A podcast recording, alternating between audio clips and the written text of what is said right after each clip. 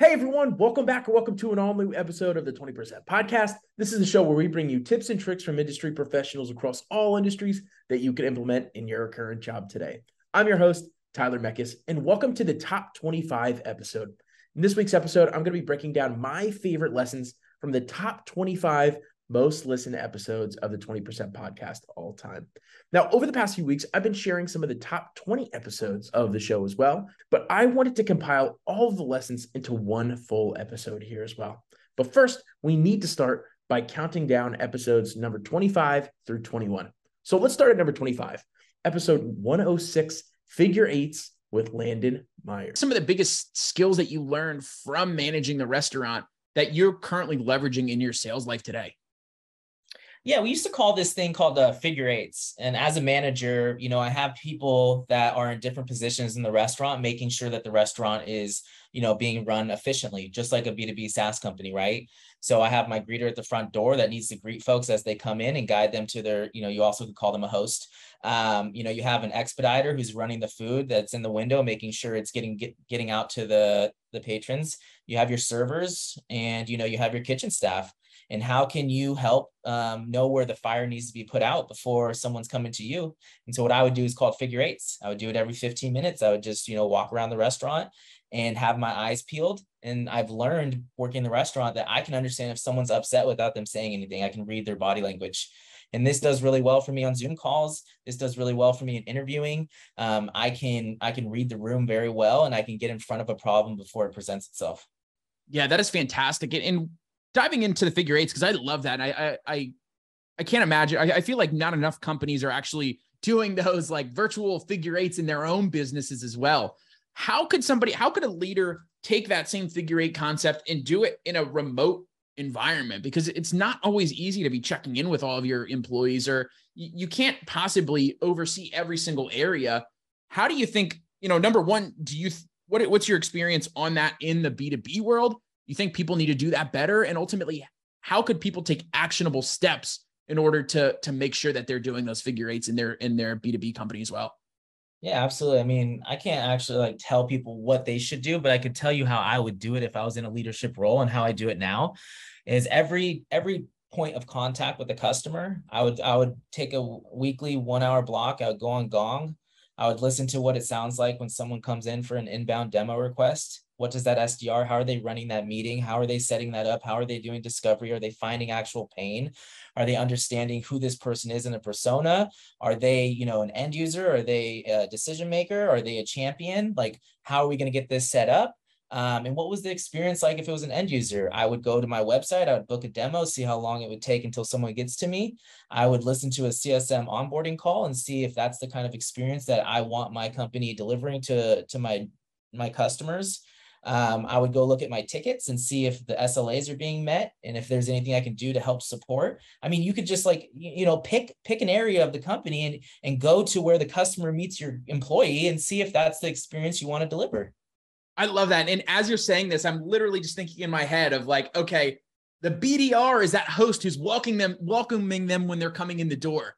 And then yep. from there, you have this the CS person who's making sure that they're that runner who's making sure that the food is still going good, or maybe the AE is that person as well. And then the engineer is the cook in the background to make sure that um, that you're giving a, a product that the the CSM and all of those other teams could could share as well. Have you ever? All right, next coming in at number 24, we have episode 113, embracing nervousness with Mike Wander. How do you embrace the nervousness? Um, I go back to this all the time, but it's just take a step back, right? Where were you before? Well, I wasn't happy. I was falling out of love with running because I was doing it competitively, got hurt, and just my mindset changed. Uh, I didn't know what I wanted to actually do. I wasn't in a great situation. I wanted to go make something of myself. And honestly, I was doing everything for anybody besides me. And so I I made that decision. And when I was really nervous and I was sitting on the bus, I had to literally close my eyes, take a step back, and think the future for me is a blank canvas. I can either go into this situation and I can try my damnest, or I can make nothing of this. I can be super scared and I can go back to what I was doing before. I'm already here. I might as well take the next step. got off the bus. Okay, next up, number 23, episode 87, Your Vibe Attracts Your Tribe with Ariel Lee. I say all the time, I'm like, your vibe attracts your tribe. The way that you put yourself out there, the way that you show up, there's a certain magnetism that happens. And so if you show up consistently, the right people will come into your life and just keeping very cognizant of the fact that the people you surround yourselves with are going to have the most impact on where you go from here. You know, if the people you're surrounding yourselves with are always negative and complaining and thinking about how things can't be done and how bad the world is, then that's probably how you're going to feel about things. But if the people that you surround yourself with are overwhelmingly positive and sort of focus on lifting each other up, that is a game changer. Yeah, absolutely. And I, I have a ton of, of mentors as well who who I rely on or have that that personal board of directors, I guess. Um, you know, you have to run yourself like you're running your own business. Your life is a business, right? You need to make sure that you have the time management. You need to make sure you're having good communication, building great relationships with people. Um, and obviously, LinkedIn is a fantastic way to do that. So, coming in at number 22 from episode number 98, Daniel School of Business with my friend Daniel Ryan. Um, and so I dove into, and you're going to love this. Uh, I called it Daniel's School of Business. Um, and so essentially, it was like three prongs. It was um, work experience. Um, after, you know, I was super interested in business and all that. So like I was like following like Gary Vee and following Tim Ferriss and following like Warren Buffett and Tony Robbins and all these like personal help gurus and you know people that are thought leaders in in the sort of space. Um, and there's a really common theme of everyone that was like, just do it. Like whether it was Seth Godin or Gary Vee, who are like two completely opposite personalities, everyone's advice was kind of like, you learn the most by just diving in and doing it. Um, you know, don't like the, the, and especially when it comes to business i really liked business and like that sort of thing. So i was gonna go to school like hopefully go get like an mba or something. Um, but a lot of the feedback and a lot of you know this advice that i was seeing out in the interwebs was like just dive in. Like you'll learn more starting a business than you ever will going to school for it. So i was like all right guess i'll i'll do that. So that so um, my first and foremost was in work experience of like going out and doing it. So I literally set aside four years where I concentrated on how can I get the most amount of experience while getting paid for it. Um, you know, I had a wife, had a child, had school school bills from when she was, you know, in, in school. So I spent a ton of time um, working. So like my 40 hours a week of, um, and I jumped around from like customer success uh, I did sales. I did quality control. I did. I worked across tons of different industries. I worked in management. I worked, um, yeah, all up and down. Whether it was bartending and waiting tables to building solar farms and anything in between. Um, and if there was ever an opportunity, um, I put my hand up. So um, I joined like safety committees and I joined, you know, like all like whatever I could. If, if, if I could do something and learn from it, I did it. Um, uh, marketing stuff too. So um, I did that for four years and tried to like grow my skills that way while getting paid for it. I then took all the money that I would have spent on college and I invested it into myself. So going on webinars, going, um, you know, buying books, buying resources, going to seminars, all that sort of stuff. I forked out. I think total I probably forked out between sixteen and twenty thousand dollars over that time. Um, did boot camp stuff like that. Um, and then the third one was starting a business. So I started a window cleaning business. I, I know, I'm pretty sure you're going to ask about that uh, later on. Um, and so that was sort of how I pieced it all together. Um, and I ran that for geez five years. I stopped at the start of 2020 when COVID happened, and when I wanted to, when I decided to concentrate on tech sales, was when I put that project on hold. Well, I didn't put on hold; I sold it to um, my then like managed, like my then project manager of the window cleaning business. So it's now hers, and I am in full time sales. So that's sort of my origin stories of work was Daniel School of Business. And coming in at number 21 from episode 50 of the 20% podcast, How Sales is an Underrated Profession with Scott Leese. Or where you know 40 50% of people when they graduate college the first job they get is sales so you're talking about half the people almost who come out of any four-year university going into sales and probably 99% of them have had no formal training or education on selling whatsoever that doesn't make any sense No.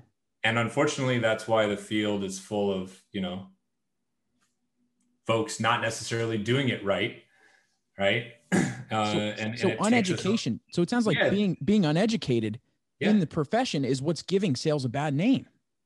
so you know one one could then one could then venture to say like if we educated people how to do it properly that would slowly eradicate the like poor selling tactics people would be doing it you know properly and then then how how the profession of sales is viewed would start to uh start to change a little bit you know? That's the goal, man. That is Yeah. what that to the point of that is really what I'm trying to get to.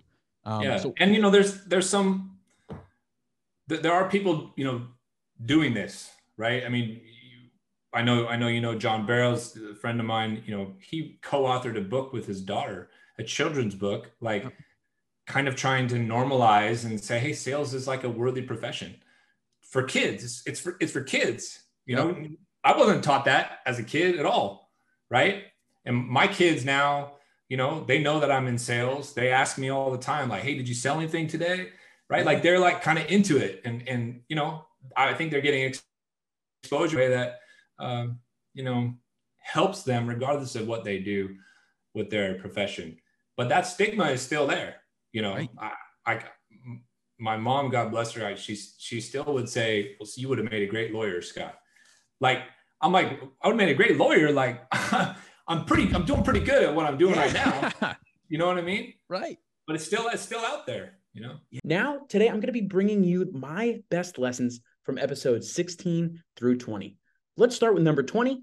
Only expose yourself to the things you have space for with Lindsay Boccardo. I think compassion is a behavior, it's not a feeling. And so it- I try to only expose myself to information that I know I have space, resources to do something about.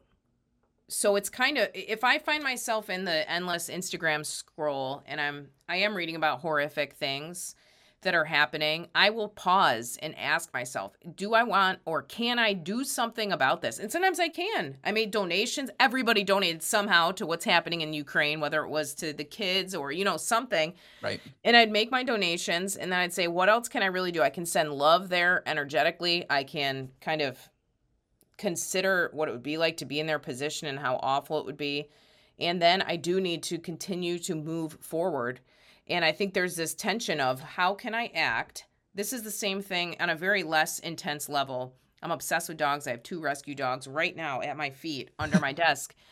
And it's like, I could spend all day watching dog rescue videos and feeling so bad for dogs that are abandoned or, you know, horrible things happen to them. And I just decided one day after seeing a really bad video of a dog being mistreated, I thought, I can't do this anymore. I'll just go and MC dog rescue events. I'll go MC fundraising events. I will rescue dogs of my own. I will donate. That's how I'm actually closing that loop of I feel pain, I feel empathy, compassion. I'm going to act on it. And now I've done what I can do and I can keep moving forward. I think we feel tension because we see all these horrible things and it puts us in a victim, helpless state because we know I don't have $80 billion. I can't send choppers to the Ukraine. And then you get stuck in this um, almost like a learned helplessness when you're watching all of this horrific stuff. So I just ask myself, what can I do? And if I can't do anything, I give myself permission to not take in information like that. and this this is essential lindsay and i think not even obviously we were using some of the the you know obviously we use the dog example in ukraine but even not even on that magnitude if we just zoom way back into where we are on a day-to-day basis the same thing goes. I feel like if any time that we face a tough situation i really think asking that same question of can i actually do something about this? is essential. And it's something that i've been trying to do as well because you know you hear all these corny lines of like you know control the controllables and all, all of this Mhm. stuff. But really what it comes down to is like can i fix this? If i can't fix this then i need to continue to move on because there, this is out of my control. But if i right. can do something about it whether it's donate a couple dollars or MC the events, right? You're you're doing something that was in your control. I feel like a lot of people get so caught up in that and they they just continue to feel that negative loop and then other things add on to that extra stresses right. of the day, then you find yourself um, in a bad spot. That's exactly it. You nailed it. Next, coming in at 19, we have Proud of the Struggle in His Life from episode 80 with Collin Mitchell. There was a bit, there was a time period where I probably, you know, really was like, I wish, you know, none of this stuff ever happened to me. You know, like my dad spent most of his time in prison, you know, had, you know, still to this day, I don't speak to him like my real father, uh, has trouble with addiction, you name it. I saw lots of things that no kid at any age should ever see. Um, I seen my mom get shot. Like I could go on and on and on about all these things, right? And there was a big, there was a like a time frame where it was like I, you know, um, was mad that like all I had to deal with all that stuff, right. right? And and then eventually I realized like it was actually a superpower. Like all those things that I had to deal with built me to who I am today. And I can actually say like I'm proud of it. Like I'm proud that I had to go through those things because in business, like in a sales role, there's not a lot that freaks me out. I mean, things that stress some people out, I'm like, it's way better than where I came from. I don't even care if the worst possible scenario happens. It's still better than what I had before. Coming in at number 18, episode number five great ideas, unexecuted, or simply bad ideas. This comes back from episode five with Brian Bobeck. Great ideas, unexecuted, in my opinion, are bad ideas. They're nothing. It's nothing. Right, and that that once again, it just sounds it sounds uh, sound kind of cliche, but it does take a lot of effort to actually do it's easy to strategize. It's easy to, in my opinion, it's easy to come up with a plan. It's kind of exciting to come up with a plan. It's a lot of fun to come up with a plan. What's not exciting is doing and and not doing it well. Failure. but what is what is exciting to me, and that's where I think um, I always like to, to work with and hire people where they have this figure it out type of attitude. Like I don't know, I don't know how to do this. That's fine but I'm willing to figure it out and it'll be a lot of fun to go through that process. Right. Almost the process is almost more enjoyable than the end. It's somewhat anticlimactic. Right. And for me, when you figure out the solution, right, because the solution oh, that's great, but the fun was in trying to figure it out. Right. So and that's what you know. That's what I do for other. That's where I kind of get the the enthusiasm in working with other people is that every every scenario is completely different. Right? There is no follow these steps and then we get to the ideal scenario for this person. There is no such thing. Coming in at number 17 from episode 72, Managing the Course with John Morris. Manage the course. Right. So that 340 yard par four that's got a bunker right in front of the green everything in my body says you can drive it over that. You can one hop it, you can roll it through that trap and you can get it on the green and then you'll be on and you know one or two you'll be you'll be putting for birdie. And every fiber of me wants to do that. It's the wrong move. The right move is for me to hit to a distance that is my best club. My best club happens to be my pitching wedge from 135, 145. So I'd be better served on that hole to hit a 200 yard club. So maybe a, a four iron, five iron, put it down the middle and manage the course effectively. So I would say golf has taught me that your gut instincts are fantastic and they're wonderful, and you can pull them out when you need to. When I need to, I can pull that out. But sometimes you have to just do the right thing and make the right play, even if it isn't fancy and it's not going to get people and the force them excited and nobody's going to go, oh my gosh, great shot. Sometimes that's just the right move. That- and finally, with number 16 coming in at episode number 20, how tough times are an opportunity with my friend Larry Long Jr. But really, the number one lesson I learned is great ideas are great, but you got to turn them into action. And then the second learning I learned is if you don't have cash in the bank, you don't have a business. Cash is king and uh, in business, and you better understand your numbers. What we're going through now, it's an opportunity, and that experience was an opportunity, even though it sucked. I mean, when you have a failed business, Right. it is really tough. When you're when you don't have any money, it's like, wow, mom and dad, can you help a brother out? It's I wouldn't wish that upon anybody, but it just taught me that hey, I'm resilient, and I've I already knew that. I mean, I played baseball, or baseball played me, and in baseball, if you're a 70% failure, nah, nah, you're a success. You're going to the Hall of Fame, uh, and not the Hall of Shame, like the Nuremberg say. But um, really, COVID has presented an opportunity, and it's all about perspective. Now, is it bad? For sure. The loss of life, uh, just the impact that it's had on all of our lives, whether you're 100, whether you're two, it's had an impact on you. But it's what you do with it. And when the going gets tough, the tough get moving. They start doing things. So for me, I, I launched a business in the pandemic. I, I still have my day job. We're still helping and empowering and enabling student athletes. So I just encourage people to make the choice. It's your choice. When you wake up, do you want to say, woe is me and just shut it down and wave the white flag? Or do you want to say, hey, I'm going to make the most of a pretty terrible situation? Because I was just talking with my doctor this morning. Essentially, if it wasn't the pandemic and COVID 19, it would have been something. It's not like it's not like in 2019 it was all sunshine and rainbows. It's not like in 2021. I don't have my crystal ball, but yeah, we've got a vaccine. Knock on wood. That's great, but we're still going to have tough times. Right. So what you going to do about it? That's my question. What are you going to do? Not what are you going to think? Not what are you going to dream, but what are you going to do about it to, to ensure that you're taking care of yourself, your responsibility, your family, but also your fellow brothers and sisters. Now I'm back today to bring you the best lessons from episodes 11 to 15. Let's start off with number 15, Investing 101 with Tim Chubb. If you were starting to teach an Investment 101 class, what would be some of the main items that you would focus on? Ooh, great question. Um, it's so many different ways I could take that. I mean, it'd probably be an hour or two, you know, worth of of uh, of talking time. But you know, I think um, it's a different answer, you know, for someone who wants to get into the field versus and someone who I'm trying to teach from a client perspective. There's the financial planning aspect of things. There's the investment management aspect of things, which I think can sometimes be blended together. Um, but I think the most important thing, you know, like I mentioned before, is staying disciplined and unemotional. Uh, identifying what your investment thesis or philosophy is is very important. Um, continuing to refine that over time, being radically open-minded, um, like one of my favorite books likes to talk about, and understand that some of your best ideas can come from different places that uh, you wouldn't expect, um, and reflect. Um, you know, for I think many investors um, don't reflect on their investments more more uh, often enough, especially after the investment is over.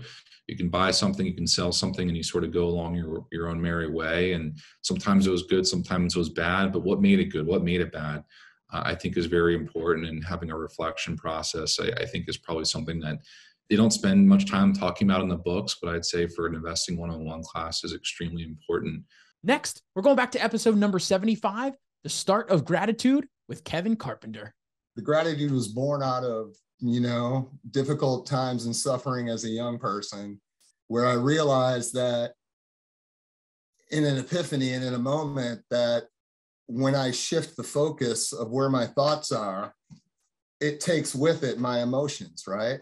and that having been said, it gave me the sudden realization that I'm actually in control of my own happiness and my own thoughts. And, and from there, it just allowed me to realize that whenever I get a little bit lost in where I want to be, my own breath and a focus on gratitude, which is what I have versus what I don't have, brings me back to where I want to be.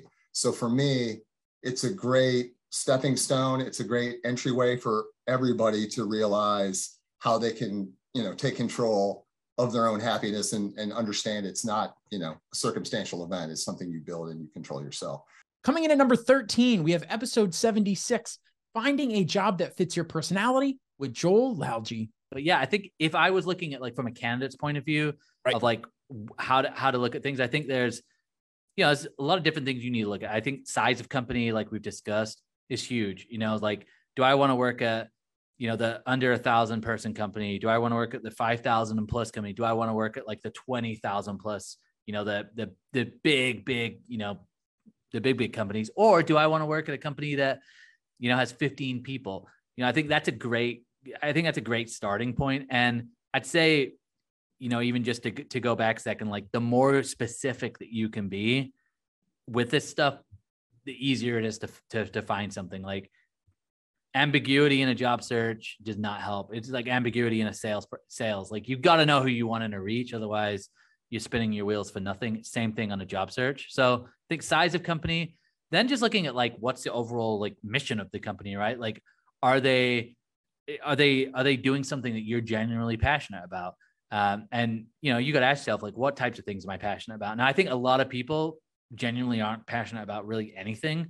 Uh, and that's okay too. You know, it's it's okay if you're not. So I think looking at the mission, what they're about, um, and then I think you got to look at like the leadership too, and like the leadership of the company, and figuring out like, okay, is the leadership, you know, is diversity something that I'm really passionate about? If so, like, is the leadership diver, you know, diverse? Like, you know, and so so looking at like the leadership of a company, and then I look at things like, you know, simple things like what's the turnover like, and obviously like it's hard to go in an interview and go, well, what's your turnover like? But it's easy enough on LinkedIn to just take a look and just, you know, click on a company and that's it will show you like how many people have left, who's joined, and just look at their backgrounds, look where they come from. Um, so I think, you know, that's my approach, like size of the company, the mission, and then starting to just look at like general turnover and those types of things. Um, and then and then outside of that, I think, you know, maybe maybe looking at like different industries that you're just excited about as as well. Uh, but I guess that would be kind of in line with the mission. But like industry def- definitely matters. But I think the more of those that you can answer, the easier it is. And for example, like when I'm dealing with people, like what I don't want to hear as a recruiter is that I'm open to anything because like open to anything is just it doesn't it's stupid. Like, are you open to anything? You're open to a garbage driver position? No. So don't say that. Like, say no. This is what I'm looking for. Coming in at number 12, we have episode 92 How Sellers Need to Be Mini Marketers with Jason Bay. Obviously, you took that you were in sales and then you jumped over to marketing and you know had some back and forth there. Do you why do you do you see it as important for sales reps to be mini marketers and what are you what's your thoughts there? Yeah, definitely. that's another great question. I think that the modern seller has to has to have a couple skill sets actually. I think project management is a really underrated skill set, at least for mid-market and enterprise sellers. You know, being able to, you know, manage like the sales process and the deadlines and the following up, I mean the mutual action plans, all that kind of stuff. That's that's project management. You know, um, on the marketing side of things, there's a few things. I think that like how do you write how can you write compelling copy not just in cold outreach, but it's everything. I see people that don't really do a lot of outbound and they write terrible emails throughout the sales process. You know, so I think how can I leverage multimedia and copywriting skills to have more effective messaging to get more of what I want? I mean, it's everything from the follow-up email after that first call to the, you know, the emails leading up to that call sending the videos as part of the proposal. I mean, just all that stuff. These are marketing skills. This is content creation. That's what those skills are. And then there's the other part of it, which we talked about at the very beginning, is personal branding. I mean, I think any elite sales professional should be seriously invested in their personal brand. That doesn't mean you need to put out sales content. That means you need to be known in your industry, whatever you're selling. You need to be someone that puts out some sort of thought provoking content once or twice a week. Could be LinkedIn, Facebook, you could have a podcast, a blog, whatever it is. Like you need to have something where you're putting value back into the world that you sell to. And finally, episode number 11 comes from episode 84 of the 20% podcast. And this is the law of reciprocity with Belal Batrawy. Question How does Belal ask the tough and uncomfortable questions up front to move deals forward? And it sounds like it could be a tough question to ask the compensation question, which is why I ask this now. But uh, asking tough questions is throughout your life, right? That does. It's not just sales. How do you uh, overcome some of those tough questions?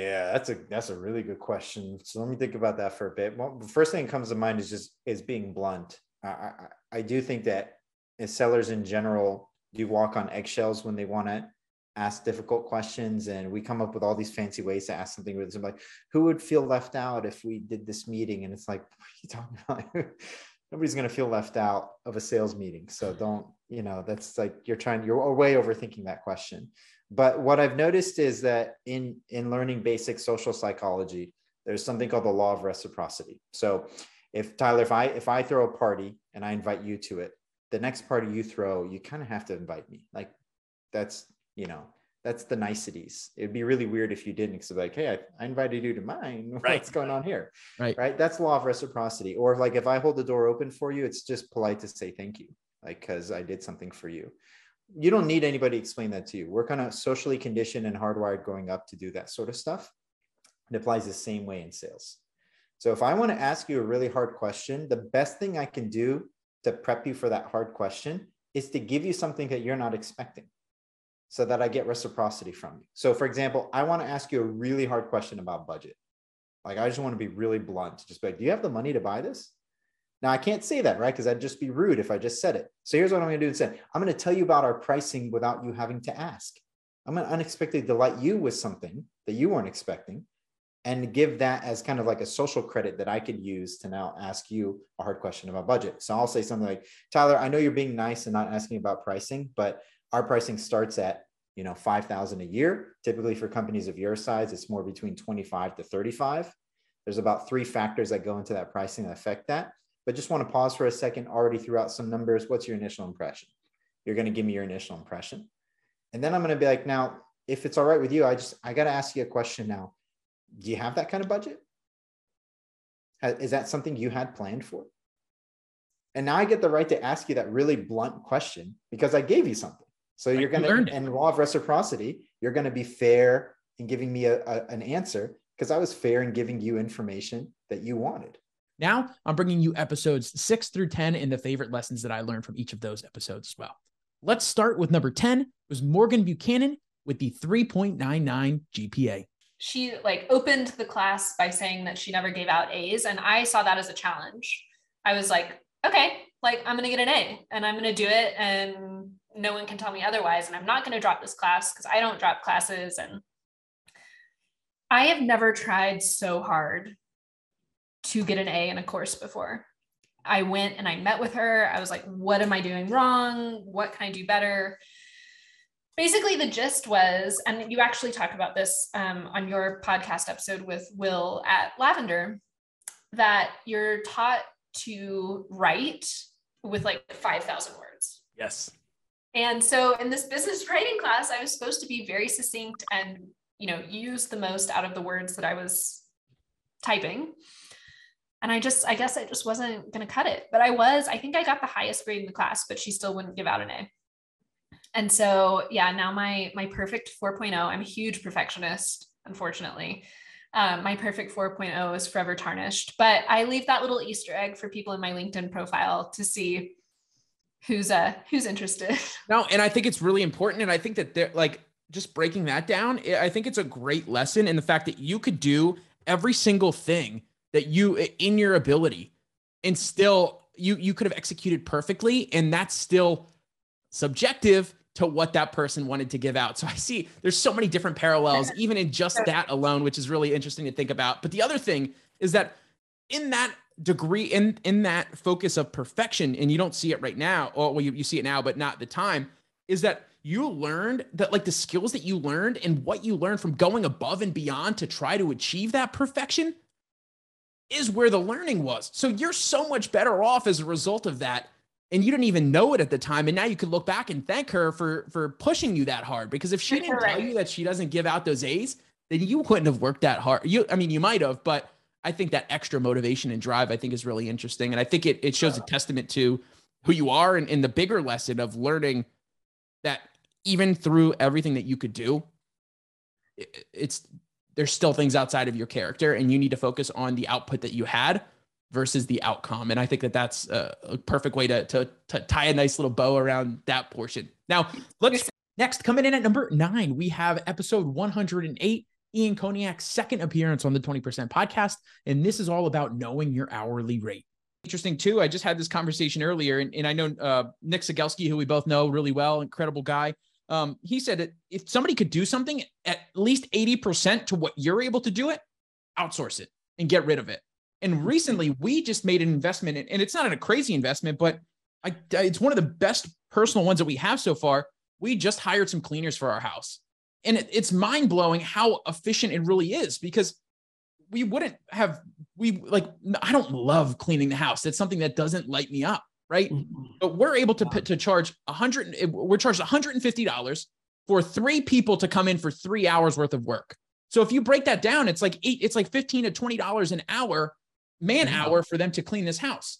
Yeah. To me, my time is much more important than you're thinking. Cost, yeah, right? you're, you're thinking like I think. So, so this is. I have cleaners. I have handyman. I have landscapers. I have a pool guy. I have you know and it's not because i don't know how to do those things. It's because my i value my time. So for any any salesperson here's an interesting exercise you can go through okay?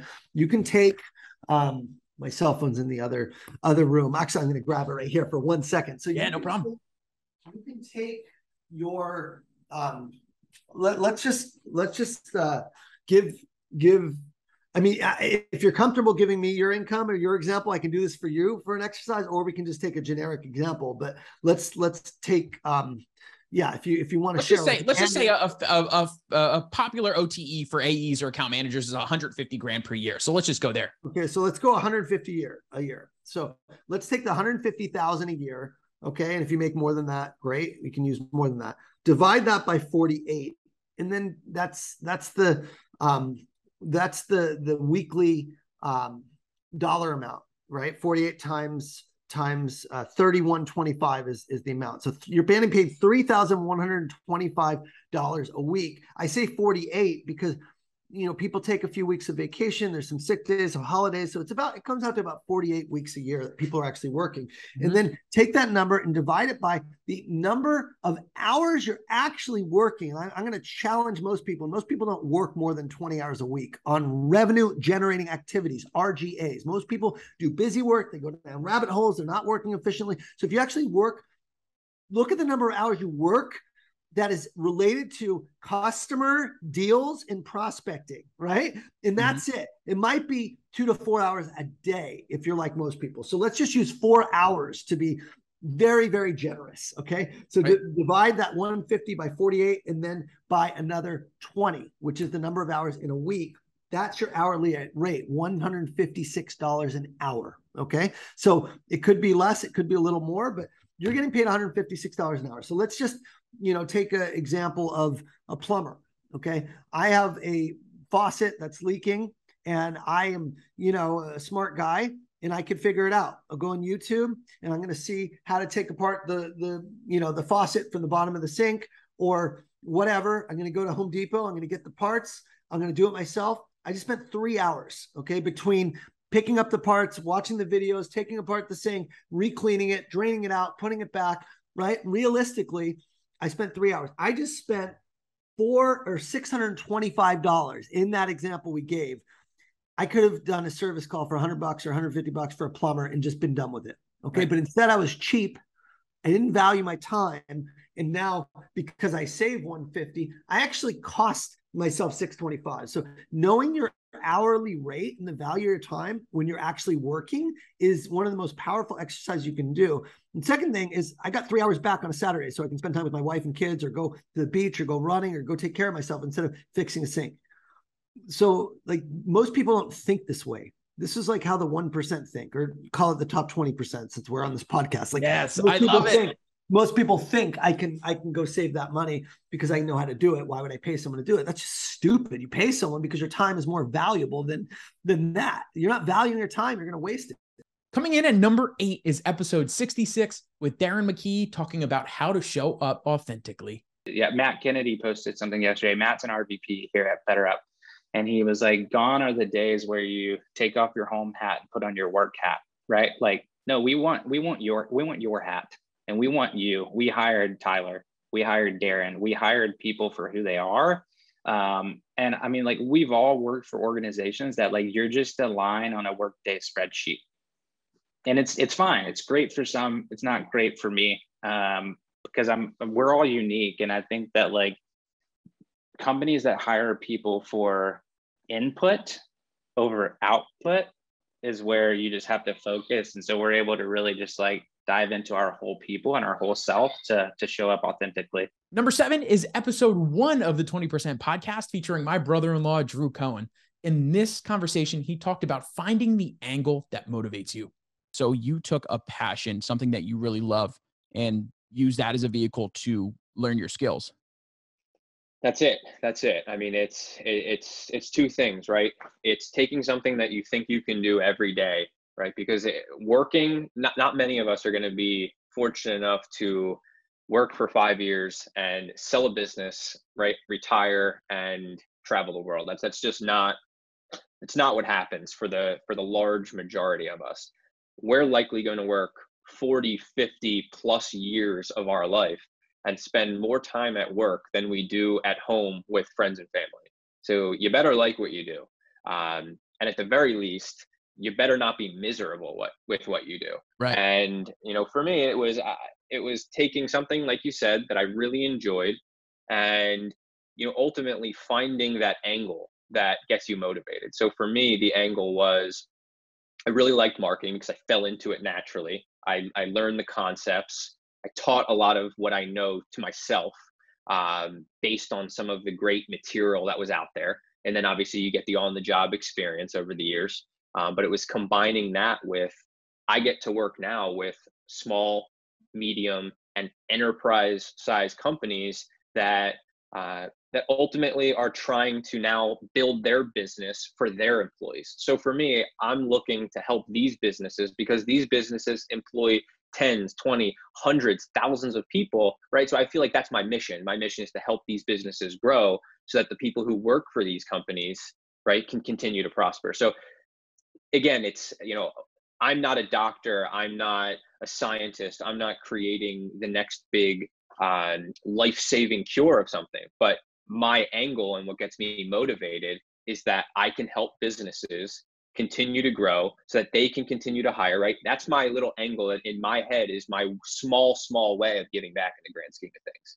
And finally last but not least this is number six from episode 100 with my wife dana meckes and this is all talking about a day in the life of being the meckes chief residence officer all right so tell everybody a little bit more about what a day in the life is as the chief Meckes residence officer. And truly, this woman keeps this ship afloat like nothing I've ever seen before. Tell everybody what a day in the life is like. Um, it's it's a and, lot. and there was a sigh there as well. If you heard that, I hope it, I hope the mic picked that up. um, it's, it's a lot. You know, you are up at whatever time your kids wake up and um, breastfeeding. Yeah. Um, you know, if you're a breastfeeding mother on top of everything, um, so you're up with the kids, and it's it's especially with two is a game changer. It is crazy different because if Lacey needs to go down for a nap, but I have Grayson running around, I can't bring her up while he's downstairs, so I have to really manage my time to like you know play off of when Tyler will be up for a lunch break or um just takes a 15 minute walk break and he could take one of the kids so I can do what I need to do for the other child. So um, there's a lot of management around the day, um, you know, and then Tyler comes up after he's done working. We have dinner, getting dinner ready, and um, and the night is over. it starts all over again. Yeah, and I and I want to give a huge shout out to Dooly as well on this because like the flexibility in any company out there for any for work who has working parents, I think it's really important and it's really appreciated from the employee level to have that flexibility. and I don't employee's wife. yes and yes and, and in this nine like the, the day of the just typical nine to five i think is is incredibly tough for those situations so i want to give a big shout out to dooly for for being so flexible and for all those other companies that are so flexible thank you so much for listening to today's episode and if you enjoyed the show i would love if you could rate and review the show on apple podcasts or share it with a friend thank you so much and have a great rest of your day now there's been a common theme uh, over the past episodes and today, I wanted to share the top five episodes by listens of the 20% podcast and give you the top lesson that I learned from each guest as well. Now, there are some common themes with all of these guests on the show, of the top five, many of which have overcome significant amounts of adversity to get to where they are today. Let's start with number five. He's the co host and co founder of 30 Minutes to President's Club, Mr. Nick Cegelski.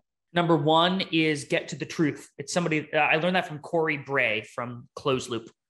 I'm most interested with my prospects in getting to the truth, sharing the truth and getting the truth from them. If this isn't a fit right now, that's okay. I want to know that because I want to reallocate my time to talk to other prospects who it might be a fit for.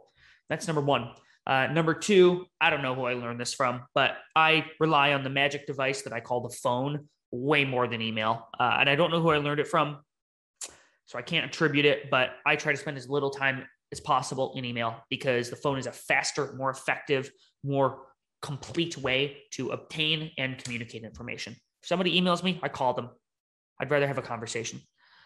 Um,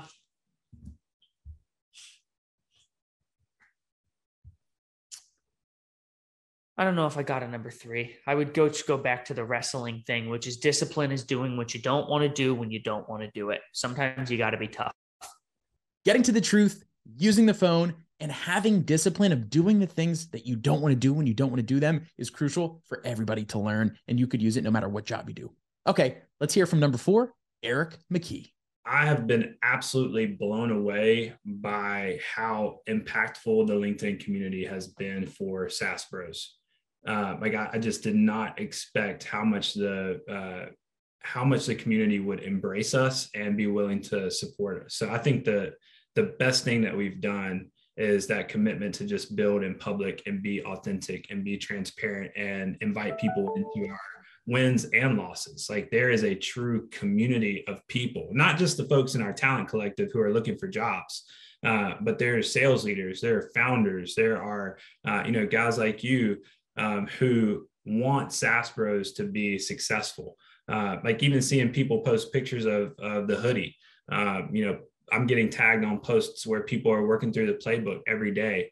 Uh, like I just did not expect the community, the community led growth that we've experienced, uh, and I, I, think that goes back to my time uh, with with uh, the nonprofit, where I mean I, I spent all day every day um, building relationships and and building this movement that could uh, could go beyond just me as an individual. Yeah, dude. And, and it's it's so crazy. And you guys are so intentional with everything you're doing with building that brand. And I think that, you know, it, to your to the point of the nonprofit stuff, personal brands are so great because of the community that you could build as a result of that. People feel bad when you like when I saw when you saw that uh the the couple hundred dollar loss on the sweatshirts. I'm like, oh man, but you know what? He, they're gonna learn something about that. I'm still rooting for these guys, right? Like that you're you're just putting that same the stuff that you're putting out attracts your tribe, right? I think the vibe attracts the tribe or something. If you want to be, you know, uh, I think another guest said that uh, previously, but I am so bullish on the community aspect of business now. I think I think it's just shifting, and I think yeah. that you guys are. It's it's almost riding the perfect tidal wave of building those relationships, getting the community, and getting people bought in, because then people like for example, I like I if, if you reached out to me or you reached out to a number of people who are also in that same tribe, you're giving so much to other people that when you it's like Gary Vee's jab, jab, jab, right hook, right? You're not asking, you're giving, giving, giving, giving. And then when you have an ask, people are saying, Yo, Eric, I got you, man. Darren, no problem. Yeah. How yeah. how important is that for your business?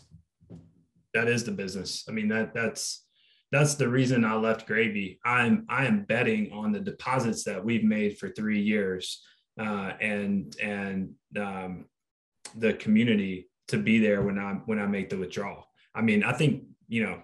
Hopefully, we've been uh, transparent enough to where people understand that SaaS Bros isn't like uh, a hundred thousand dollar business right now. I mean, we've made some money with the playbook. We've made some money doing coaching, uh, but we have not made money in regards to recruiting, which I think is the real business model moving forward. Right. Uh, I agree. I left my job uh, without having proven that out. I mean, we've done it for free for 30 plus people and, and we have, you know, hiring companies that we've been working with, but it's a different ballgame when you're sending over a contract and saying, Hey, I'm not going to send it. I'm not going to send over any more candidates until we get this deal done. Uh, that we have not proven out that but I'm betting on the deposits that we made in the community to really show up for us and sort of help us figure that out. I love this clip because building in public led to the community that that Darren and Eric were able to make, and that ultimately allowed them to gain more supporters. they were giving all of these deposits over the past couple years, and now they were finally able to withdraw that as well, which I think is really important when you're building brand. Um, I think it's also unbelievable, but that when this clip was over a year ago. So big shout out to Darren and Eric. You guys are doing incredible things at SaaS Bros and really excited to continue and support you throughout this entire process as well. All right, let's hear from number three. This is Jen Allen. Yeah, so it actually started out of necessity. So last year, in the beginning of the year, our team split into hunters and farmers, and then key accounts and major accounts. So I was a hunter in our large enterprise space. We called it key. And very quickly in January, I realized the amount of leads I was getting out of marketing was never going to be enough inbound to get me to where I wanted to be. And so I started kind of like becoming more active on LinkedIn and posting and then joining podcasts and stuff like that. And then as I was doing it, it wasn't with the intention to sell or commercialize Challenger. I was just passionately speaking about the things that I had learned as a result of going through Challenger and the mistakes I had made and how it taught me to behave differently. And then all of a sudden, I would start getting these inbounds from very senior senior executives on LinkedIn. And I would say, it's really curious like why wouldn't they just go to our website and fill out a form? And actually, there was one that came in from a gentleman I used to work with years ago when I was an account manager. And I asked him that. I said, Why didn't you just go fill out the form? And he said, Because I have no idea who's going to be on the other end of that form. I have no idea if it's going to be some super aggressive rep. I know you because I know your perspective and I see that it aligns with the problems that I face. I see that you get me, even though you don't even know I'm looking at you. And so that became really exciting to me because I said, gosh, if I can actually impact for our company how many senior executives consider Challenger. Forget about whether they buy it or not, but like how many people even just like add it to the consideration set. That would be so rewarding above and beyond any individual goal that I could carry. And so, by virtue of doing it, what it allowed me to do is to sit, go back to our CEO, and I think it was like October, November, and say, Look, I know this job title sounds crazy. I know we don't have this today. I know you're probably like, How is this different from marketing? But by doing this stuff off the side of my desk while I'm carrying a bag, here are the deals I was able to influence or originate. Now imagine if I could do this as like 75% of my job. And so I, I just, I used resources online. I looked at um, Guy Kawasaki had a description of um, evangelism. I look at Dan Steinman's description and I just sort of pieced together and said, look, in year one, I'm not these dudes. I'm not going to have people knocking down my door being like, will you present at my sales kickoff? That's going to take some time. So I thought about how can I evangelize Challenger inside of Challenger? How can I provide lift on learning and development? And so what I did is instead of asking the CEO to make this big leap and investment into something that like, you know, maybe would work out, maybe wouldn't, I said, why don't we take a kind of staged approach? I'll keep a bag next year, but instead of, you know, 75% of time selling and 25% of time evangelizing, let's flip that. And then we'll see if it works, but let's align on like what measures you want me to affect. So we ended up with things like leads with, you know, affinity for the company, with um, you know, renewal rate of our existing clients by leaning in there. And so by structuring that, and, and by the way, I'm happy to share with any listeners if, if you're curious about this job, I can do the same thing I did with Tyler and share it. Yes, go um, connect. Go connect with Jen Allen. Jen Allen at Challenger. And we'll link. We'll link her LinkedIn in the show notes as well. Yes, thank you. But I did that, and candidly, you know, I, I could I could have seen a lot of CEOs just saying no, um, but I'm I'm really fortunate to work for a company that has a really innovative, open-minded leadership team. And she said, "What's the worst can happen? Let's do it for a year and see what happens." So it it, it was like part of what I what I was proud of myself for is I'd never before asked for a job that didn't exist. My only advice, if I could go back to past self, would be don't feel so much like you have to do the job before you're paid for it. Like, do it to make sure you like it, have some performance measures, but I really should have asked for that job back in July, not in November. And I think that's something, especially for us women in sales, that we tend to feel like we need to prove ourselves before we ask for something. That's the only thing I'd probably change about it. All right. I consider Jen one of the OGs in the evangelist movement. She was doing her own marketing while she was at Challenger after even creating the role, which I think was really incredible. It's no secret why she's crushing it at Lavender in her marketing role now. Okay, let's hear from number two, Mr. Ian Koniak. Number one piece of advice I would give is um, instead of measuring the outcomes um, as a uh, like percentage of quota or your net worth or your W two or whatever, like those are long term outcomes. Um, what I what I do and what I've shifted to, and it, it makes me feel great every day, is I measure my output. not my outcomes. Okay. So most people feel bad about themselves because they are not doing what they know they need to be doing, whether it's in sales, prospecting, whether it's in life, exercising, whether it's, you know, spending time with those they love, right? When there is a disconnect between what your ideals are in terms of how you, how and what you're doing and what your actuals are, you are out of alignment is what it's called, out, being out of alignment. When you are doing every day, everything you can in the areas that matter most, and you're executing, you have nothing to feel bad about. So I'd say the best piece of advice is is you know, win the day. Win the day. Think about the two or three things that you want to do today that you need to get done. Get those in your calendar. And when you do them, right, you you you um, can feel good about yourself knowing you you have done all you can. Like I coach a lot of people, dozens of people, and I see this all the time where people are avoiding the things that they know they need to do. They're procrastinating. They're, you know, um, because they're they're uncomfortable, right? Having difficult conversations, un- uncomfortable. Reaching out to executives, trying to advance deals, or going over your champion head. That stuff's uncomfortable. I reference this quote on a weekly basis. Really trying to focus on the correct outputs is something you should be doing every single day. All right.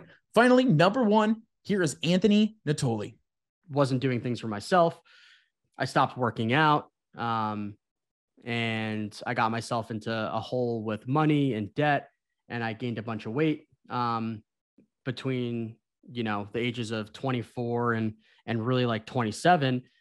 Those three years, I was like going down a path that was like just digging a hole and digging a hole and digging a hole and I think for me, there was a um, there was a specific day and time I remember it like it was yesterday, um, where I was home.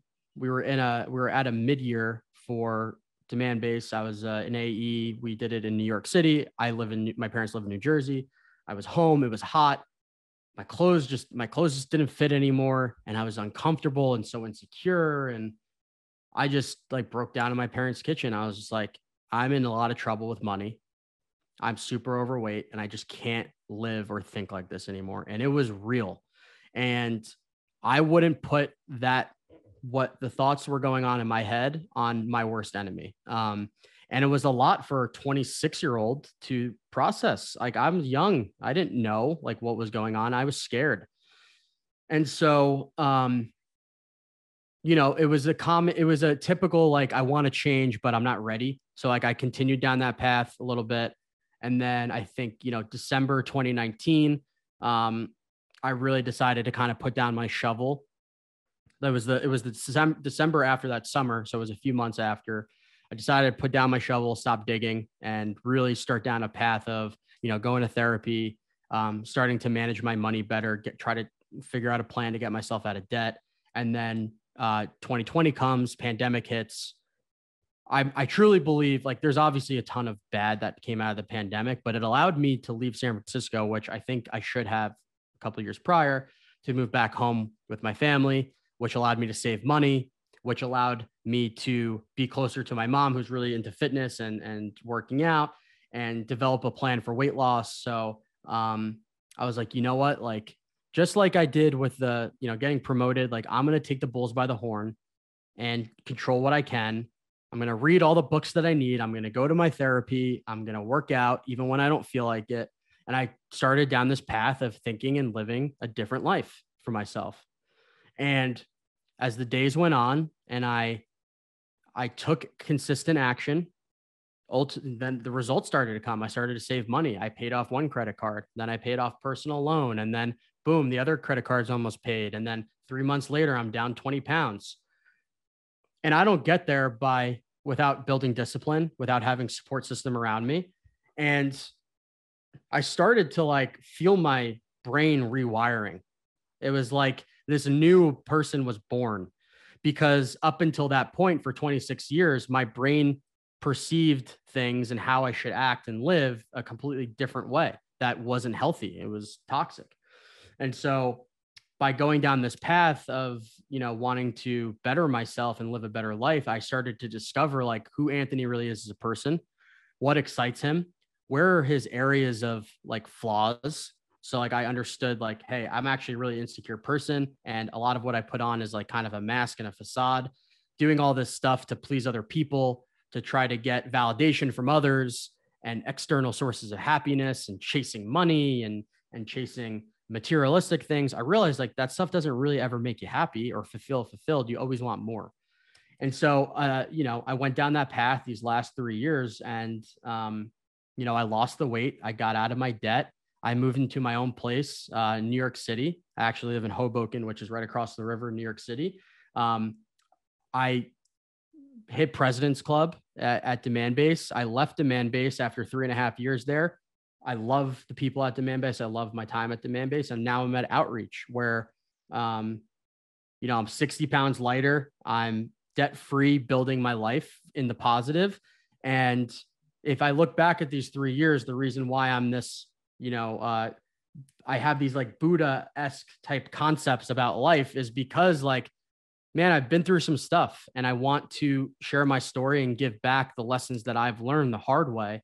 Um, because going through those hard things has allowed me to be grateful for those times and for what I have now. Um, and so now I have awareness of what my uh, what I don't want my life to be like.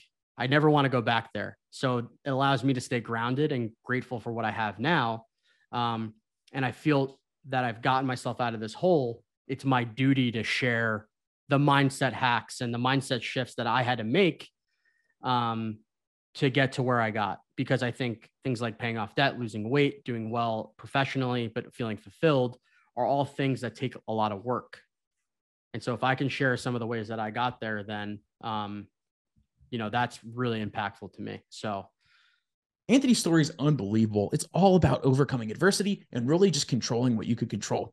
So discipline, building in public, giving more than you receive, doing more than your job title, focusing on your outputs and controlling what you control are all the major lessons of today's episode and these are transferable across any skill any any place where you're working today these are all incredible humans and a final thing that i noticed about all of these guests is that they're willing to go above and beyond for their clients and all are willing to give more than they receive really fortunate to be friends with these folks um, and really excited to have shared these conversations with you all as well all right, everyone. Thank you so much for listening to the top five episodes of the 20% podcast and the biggest lessons that I learned. Um, if there are any guests that you'd like to listen or, or, hear from on the show, please don't hesitate to reach out, send them my way. I'm more than happy to get them on the show.